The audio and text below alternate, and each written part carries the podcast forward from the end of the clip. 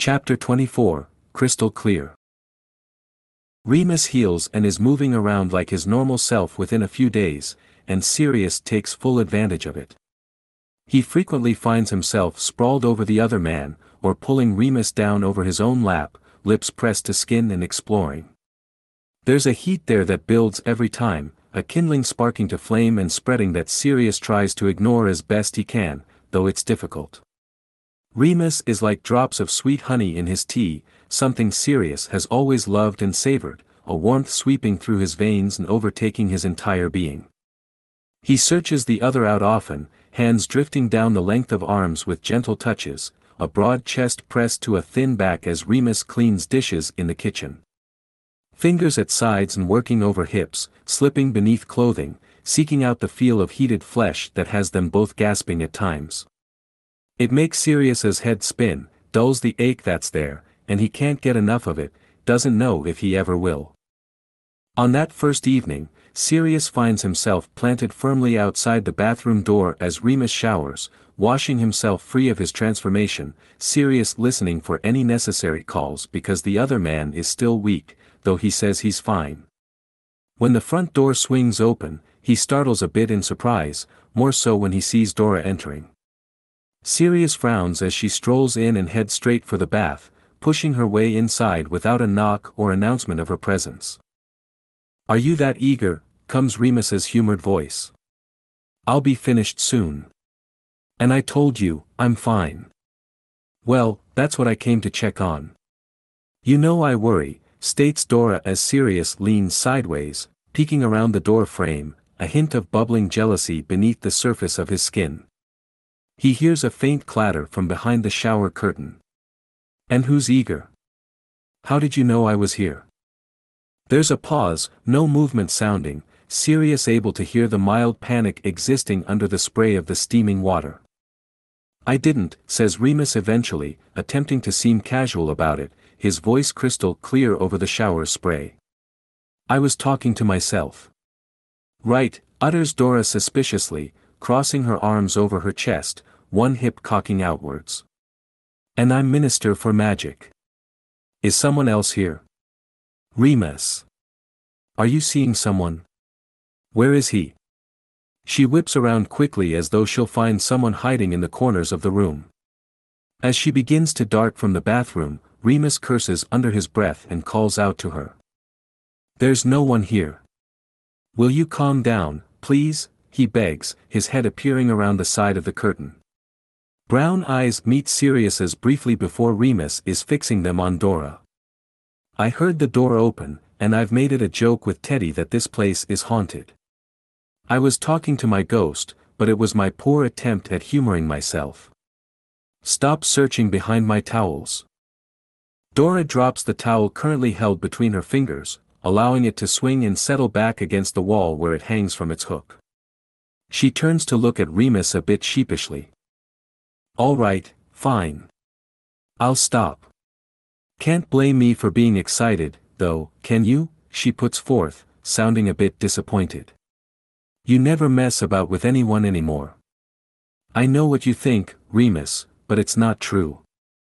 People like you, and they'd accept you if you just give them the chance." Remus's gaze jumps back to Sirius, his features softening a little as they stare at one another. "I mean, when's the last time you've had any fun with anyone? That one off in that pub months back. That's too long, Remus. You're fit. Go out and find someone who can tame that wolf." Remus groans and ducks back into the shower, Sirius seeing the faintest hints of a flush staining his cheeks before he disappears. Sirius wants to lick it until it either vanishes or grows further. He bites the inside of his lip to keep himself still. "What are you doing here, Dora?" questions Remus as the water shuts off. "Checking on you. You should know that. You act as though I don't do this exact thing every month," she returns as she leans forward over the sink and begins to doodle in the condensation gathered on the mirror. Sirius watches her, thinking she's drawing Teddy. Remus's hand appears from behind the curtain, snagging his towel and drawing it back in. A few seconds later, he's stepping out, and Sirius can't contain the soft, half-strangled noise he releases as his eyes sweep the other man's water-dotted torso, glistening in the warm light of the room. Remus smirks but doesn't look his way, studying Dora's creation instead, his expression softening to a small smile. "Teddy with Fleur?" he asks, stepping up beside her, and Dora hums. "They're cleaning up the mess I made in the kitchen," she says, a guilty glint in her eyes. "I might have attempted to make dinner." Remus groans again and Dora swats at his arm before she clutches at him and begins spinning him around. Sirius growls under his breath before he can stop himself as the jealousy sparks again. "You look all right. Mostly healed. Nothing major is standing out." "That's because I am. I promise, I'm fine. I'm in good hands," attests Remus, his gaze flickering to Sirius again before dropping back to Dora, catching the sly look on her face. "My own hands. Fucking hell, Dora. Go home. Clean up your own mess." "Well now, no one wants that," she chides, finally releasing her hold on him. Remus chuckles out in some sort of agreement. "All right, fine. I'll leave you to it, whatever you're doing, but let me know if you need anything. I can be here in a pop." Remus nods, that small smile spreading back into place. "Yes, I know," he murmurs. "Thank you." Dora cranes up on her toes, planting a kiss to Remus's cheek before she turns and departs from the room in a rush, Sirius barely pulling out of the way in time, not that it would have mattered much. She waves over her shoulder. "I'll bring Ted around at the end of the week," she calls out as she whisks away through the front door, and Remus seems to deflate a bit as it closes behind her. They're silent for a long moment before Sirius comments. "She's interesting." "She's a mess," returns Remus fondly with a small huff of laughter, but it evaporates as Sirius steps inside the room.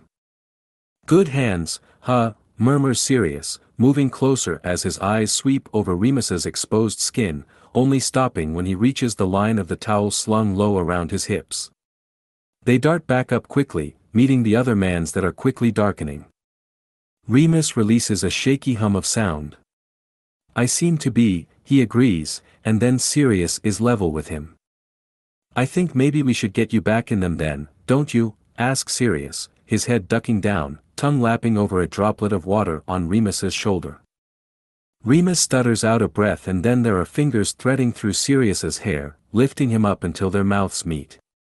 Sirius sinks into it readily, easily, his arms wrapping around Remus, hands clinging onto his back, holding on.